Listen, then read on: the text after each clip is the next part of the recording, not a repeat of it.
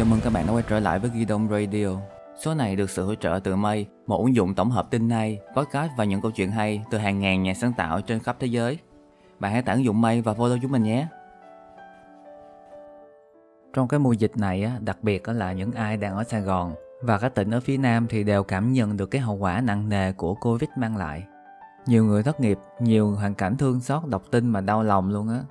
Các y bác sĩ thì đang cực lực chữa trị cho các bệnh nhân. Các nhà hảo tâm thì cũng đang chung tay giúp đỡ những hoàn cảnh khó khăn. Mình không dám dùng cái từ bình yên cho Sài Gòn lúc này. Cái từ mô tả chính xác cho Sài Gòn lúc này đó chính là từ ám đạm. Đường phố thì vắng vẻ, hàng quán đóng cửa, mọi người ai nấy đều hoang mang lo sợ. Chưa bao giờ Sài Gòn nhuộm một cái màu không khí u buồn đến thế. Trong cái thời điểm này, nếu bạn có những cảm giác như sau, thì mình tin rằng số podcast này sẽ dành cho bạn. Bạn cảm thấy buồn và lo lắng, không biết là công việc sắp tới của mình như thế nào, có bị giảm lương hay không, có bị cắt giảm nhân sự hay không nữa. Bạn bất lực khi mà phải đối diện với những khó khăn mà không biết phải làm như thế nào. Bạn mất đi năng lượng, động lực trong cuộc sống, những cái sở thích ngày xưa tự nhiên nó biến đâu mất tiêu hết rồi. Bạn cảm thấy lo lắng khi mà gặp một người không đeo khẩu trang ở ngoài công cộng. Thậm chí là trong lòng luôn có cảm giác hoang mang lo sợ, đôi khi có một chút tuyệt vọng nữa.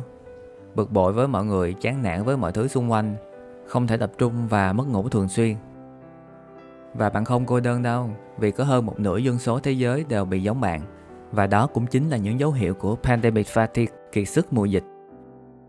Theo Tổ chức Y tế Thế giới WHO, pandemic fatigue, kiệt sức mùa dịch, đó là khi bạn cảm thấy mất tinh thần khi phải thích nghi với các hành vi được khuyến nghị để bảo vệ bản thân và những người khác khỏi virus nghĩa là bạn cảm thấy kiệt sức vì đã dành nhiều thời gian, công sức, tâm trí quá nhiều cho cái việc đối mặt với những thay đổi, thử thách trong cuộc sống trong cái đại dịch covid 19 này.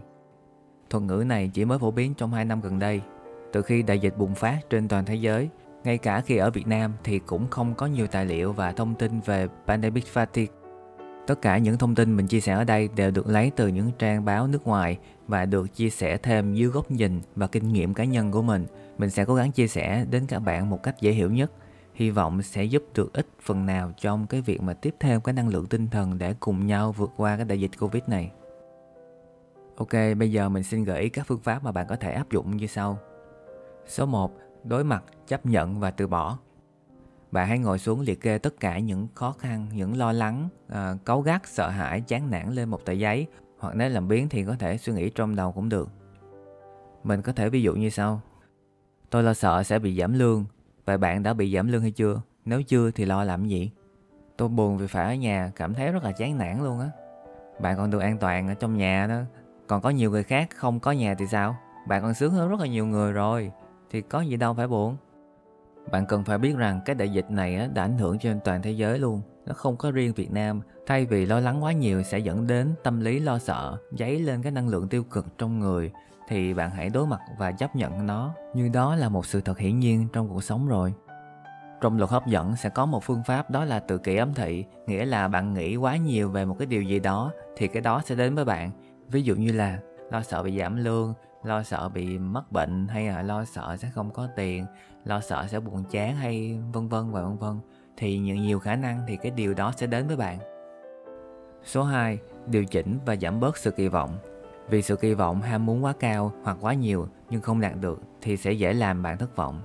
Thay vào đó hãy đặt mục tiêu phù hợp với thực tại, theo đuổi những sở thích, công việc giúp bạn cải thiện tâm trạng. Khi bạn điều chỉnh giảm bớt sự kỳ vọng sẽ giúp bạn dễ đạt được những cái điều mình mong muốn hơn. Khi ấy cái tâm trạng của bạn sẽ được cải thiện nhiều hơn.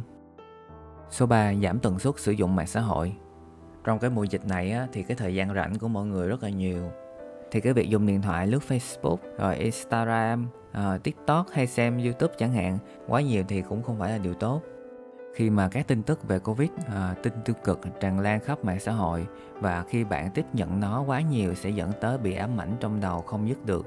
Khi ấy sẽ sinh ra tâm lý tiêu cực và càng ngày càng lo sợ hơn. Thay vào đó hãy chắc lọc những thông tin, dành thời gian nhiều hơn để làm những điều mình thích mà lúc trước bận rộn quá không làm được. Ví dụ như lên kế hoạch dọn nhà thường xuyên hơn, sắp xếp lại tủ quần áo, đọc sách, học thêm một ngoại ngữ mới. Bạn nên ưu tiên những thứ có thể giúp bạn tăng thêm kiến thức hoặc thư giãn cho tâm hồn. Số 4. Tập thiền hoặc Ho'oponopono Thiền hít thở sẽ giúp bạn tỉnh táo hơn, giảm căng thẳng, lo âu, điều trị trầm cảm, đã có quá nhiều thông tin về cái lợi ích của thiền rồi bạn có thể tìm hiểu thêm ha. Thì trong cái số này thì mình muốn giới thiệu đến các bạn một phương pháp cực kỳ đơn giản mà mình đã tập nó hàng ngày luôn. Đó là Ho'oponopono. Đây là một cái phương pháp thực hành chữa lành và tha thứ của người Hawaii. Nó sẽ giúp bạn loại bỏ những cảm xúc tiêu cực cải thiện các mối quan hệ chữa lành những đau khổ giúp bạn hạnh phúc hơn bạn có tin không? Những cái điều mà mình nói á nghe có vẻ như hàng lâm hơn có vẻ như khó khăn nhưng tất cả chỉ nằm ở trong cái bốn cái câu này thôi. Đó là I'm sorry tôi xin lỗi. Please forgive me. Xin hãy tha thứ cho tôi. I love you tôi yêu bạn. Thank you cảm ơn.